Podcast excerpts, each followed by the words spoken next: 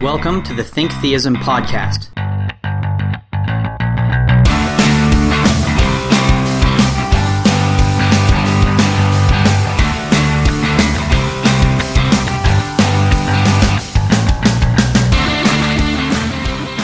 Welcome to Think Theism. I'm Zach Lawson. I'm here with whiz kid Andrew Robbins. Hello. We are going to be having an interview today with John Munro. He is our historian here at Ratio Christi. He's been with us for three years now, and uh, we're going to talk to him a little bit today about some of the thoughts that he has on science and theology. So, welcome, John. Howdy. Thank you for having me. Uh, like I said, you've been with the organization three years now. Yeah, I think coming on four, I guess. Yep, about to graduate. Super excited for that. And what are you studying?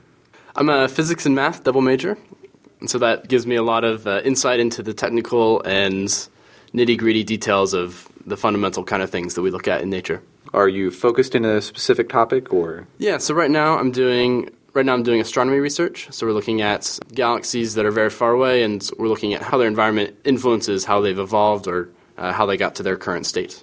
most people would look at you and say you shouldn't be a Christian. There, that there's a fundamental disagreement between God and science, or they say that sure you can be a Christian on Sunday, but for the most part your faith and your science don't really mix. So which which camp do you fit in? Do you think that there is a disagreement between faith and science?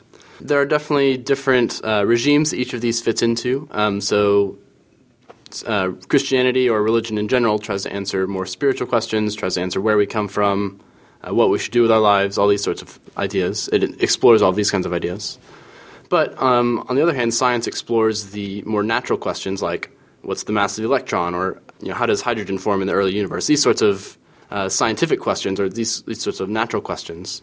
And so it's not that they're they're not at all antagonistic to each other, but they just answer sort of different questions. So that doesn't you know in any way preclude one from overlapping with the other. They're just sort of pointed in different directions. Now, I, I do want to push back just a little bit on, on what you had to say there. I think we can agree to a certain extent that uh, religion or Christianity in, in particular and astrophysics may not exactly be exploring the same sorts of questions.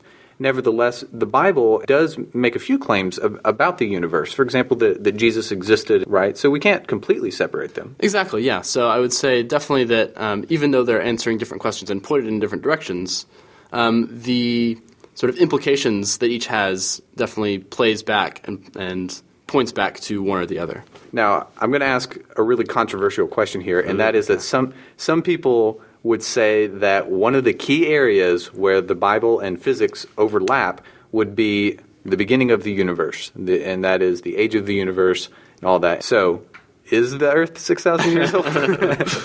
Well, um, I mean, so it's definitely sort of a hard question and one that we should all wrestle through. And definitely the, the sort of clear reading of Genesis and the most reasonable um, interpretation of just the biblical facts seems to um, lend itself towards this kind of literal interpretation of you know, being able to, to wind back the genealogies and get 6,000, maybe 10,000 or so, just to use round numbers. These sort of order of magnitude uh, ages of the Earth and the universe as a whole. But sort of in my training and how I understand both the biblical data and the scientific data, um, I've sort of come to the conclusion myself that it that it's much older than that. That you know, order of billions of years, you know, for the Earth and for the universe. And then I guess that leaves open the question, you know, what do we actually do with the Bible? So that's a more difficult question, I think, to answer. I agree that the universe is extremely ancient, but I think that I might be coming at the direction a little bit a little bit differently than than you. And it seems to me like what you're saying is that the biblical text seems to say, at, at least on the face of it, that the Earth is six thousand years old, and then saying the science is pretty much established. Now, what do we do with the text? Would that be accurate? Sort of. It's important to recognize that sort of the case that we have in the Bible is not as simple as this is what I read it as, and therefore that's what it is. So we have to really understand where the text comes from, sort of what the historical and cultural context of it was, and sort of what its intention and especially what its genre was. Would you say that it's a good idea to interpret Scripture in light of science? I think it really depends on what kind of issues you're talking about. So if there's a lot of ambiguity in some text, in some uh, passage that you're reading through, and science has a pretty, or apparently pretty well formulated idea on that topic. Um, and that scientific data fits within all of the legitimate interpretations. Um, that yeah, definitely science can and even should inform your decisions or your opinions on that.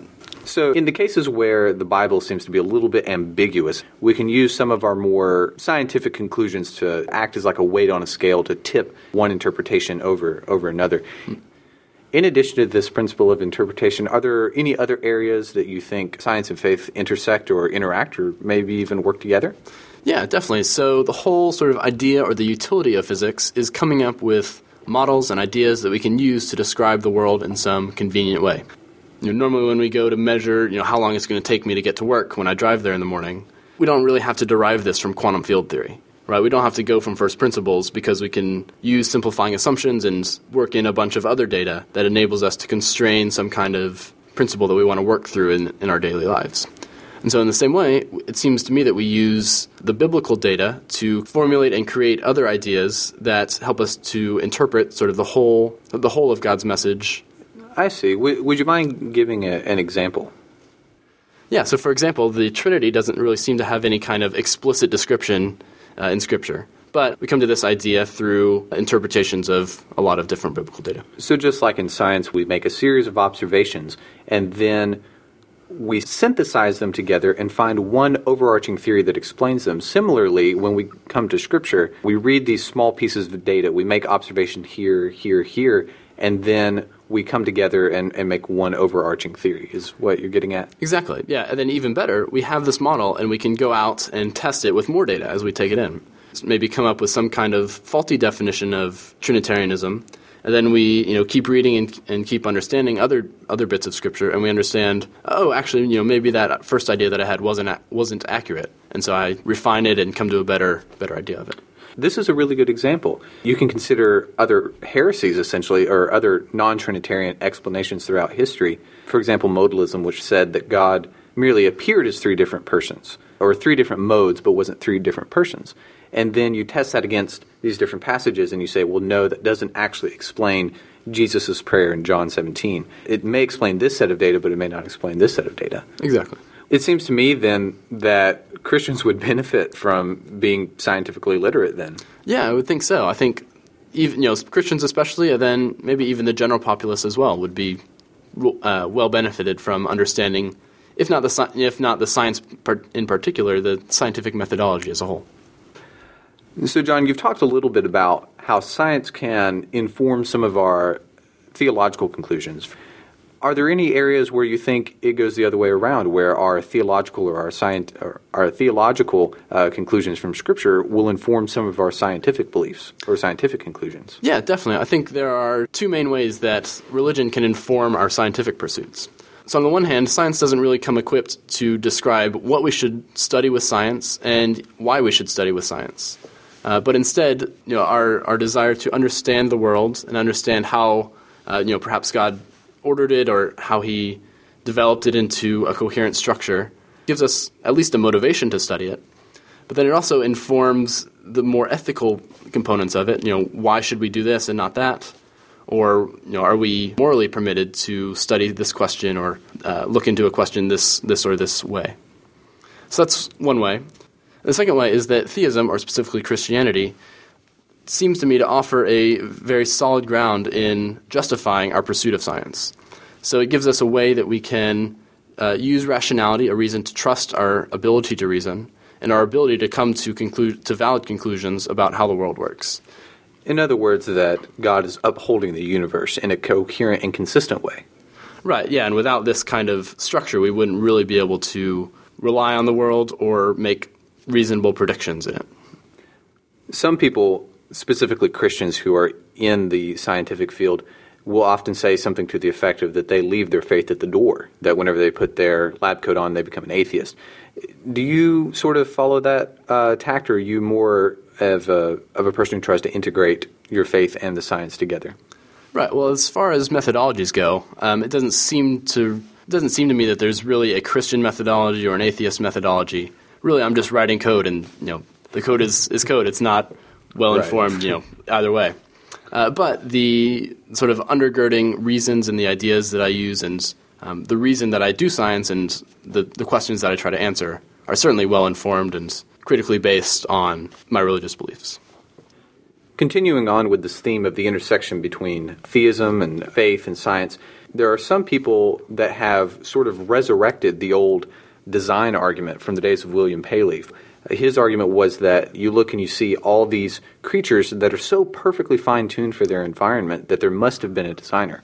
Now, while that has sort of fallen out of favor due to evolutionary theory, it's sort of been resurrected in the past 20 years with attention given to the fine tuning of the universe and the initial conditions. Are, are you familiar with this argument? Yeah, I've heard it quite a bit. Um, not so much within the scientific context, but definitely as I've uh, explored different apologetics issues and figured out what's in the literature, as it were. This is definitely a subject that comes up a lot. For those that aren't familiar, I'll briefly summarize. At the time of the Big Bang or the beginning of the universe, there are certain constants and quantities that sort of prescribe the type of universe that we have. And these, to some people, are considered to be highly unlikely or highly improbable. John, perhaps you would be a little more apt than I am to describe at least a, a couple of these examples. Sure. So some of the examples, um, like Zach mentioned, are the initial conditions. So something like the low entropy state of the universe. A lot of the data that we have points to an increasing uh, entropy in the in the universe, um, and this sort of has an associated arrow of time with it, uh, which is a very strange feature when we look at sort of the fundamental levels of.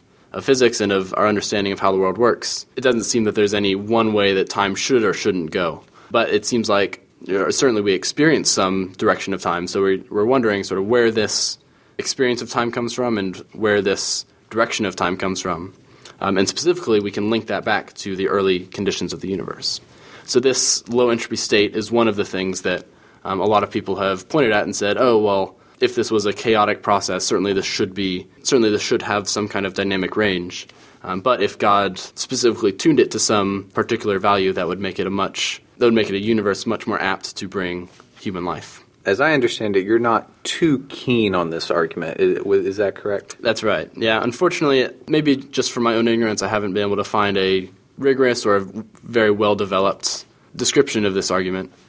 A lot of the other features that people use can often be explained by um, additional mechanisms that aren't exactly, maybe aren't apparent from a first principles derivation. So something like the cosmological constant something that describes the curvature of the universe.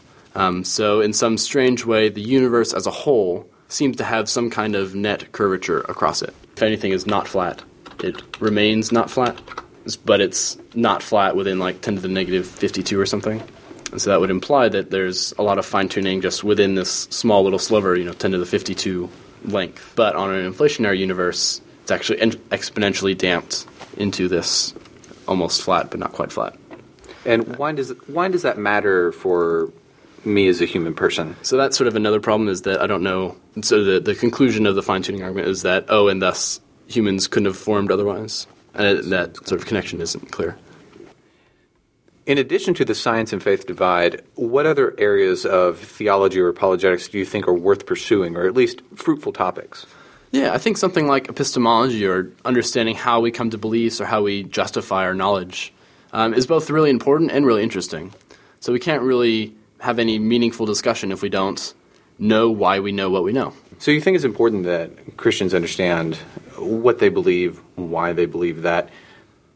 What do you think are the limits of that, though? There are some people who would say that if and only if you have evidence can you believe something is true. Well, to be fair, in any epistemology, it's hard to give a full defense when you're trying to justify your foundational beliefs, such as why you believe what you, why you know what you know. But it seems to me that especially evidentialism falls short on this metric, where you can't really justify your belief in evidentialism with more evidence. So you have to sort of assume it before you can use it. I see. So sort of striking a middle ground. On the one hand, you don't want to say that you just have faith to have faith, but you also don't want to say that you can only believe things if and only if you have evidence for it. Maybe sort of tempting for me to believe that I can only believe the things that I have evidence for, but it seems that seems necessary to have an additional component to, to any kind of full system of epistemology. Some of these may be, for example, ethics and, and morals. Exactly. You, you can't really have evidence for something being ethical. Just before we wrap up, are there any other sort of just oddball things that you think are kind of interesting? Yeah, well, so especially my studies in astrophysics and cosmology has led me to think a lot about how time works and specifically how God interacts with that time. So there's a lot of different, well, I guess two main ideas about how this works. and my studies in cosmology sort of take me between the two pretty pretty frequently. Yeah, so some people say that God exists outside of time, uh, sort of statically, and then some people think that God exists everlasting throughout time, uh, but that time sort of progresses.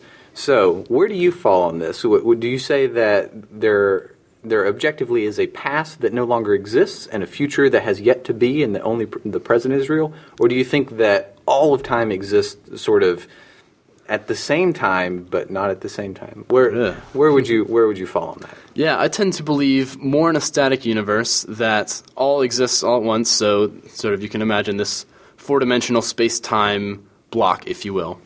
And that sort of we perceive um, the progression of time through this block. And then God sort of exists outside of that and sees the whole, whole thing working together. So, in my mind, it helps me resolve a lot of, or a couple theological issues. Um, but it also seems to take the best representation of the scientific data that we have. I see. And this is primarily a theology podcast. So I'm inclined to, to ask what, what are the sort of theological conundrums that you think are solved by a static universe?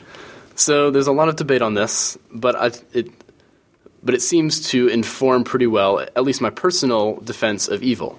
So I can, uh, so in my mind, if God already has defeated uh, evil or, or Satan in the future, it doesn't really mean anything on a on what it's what's called an A theory of time, where the future doesn't really exist.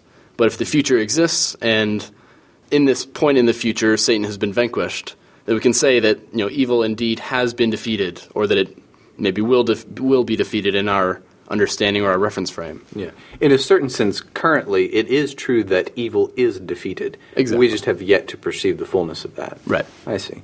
Well, I disagree with you, but I guess that's that's what these discussions are for. That's what makes it fun. yeah. Looks like we're about out of time. So John, thanks for, for being here and talking with us today. yeah, thank you. It's been my pleasure. I just want to say this because John will never say this about himself. He has been with the organization for several years and he has been a fantastic member. We're all sad to see him leave, but we're glad to see you go off to grad school, right? That where you're headed to? That's right. Yeah, I'm going to Washington University in St. Louis. I'm pretty excited about what I'm going to be doing there. As I understand, you are studying English, correct? Right. Yeah. Yeah. Just a total divergence from from all this physics nonsense. Yeah. I'm actually going into quantum computing, so hopefully trying to develop the new, the next generation of computers. oh, I see. Thanks for being here. Thanks for our audience for listening, and uh, we'll see you next time.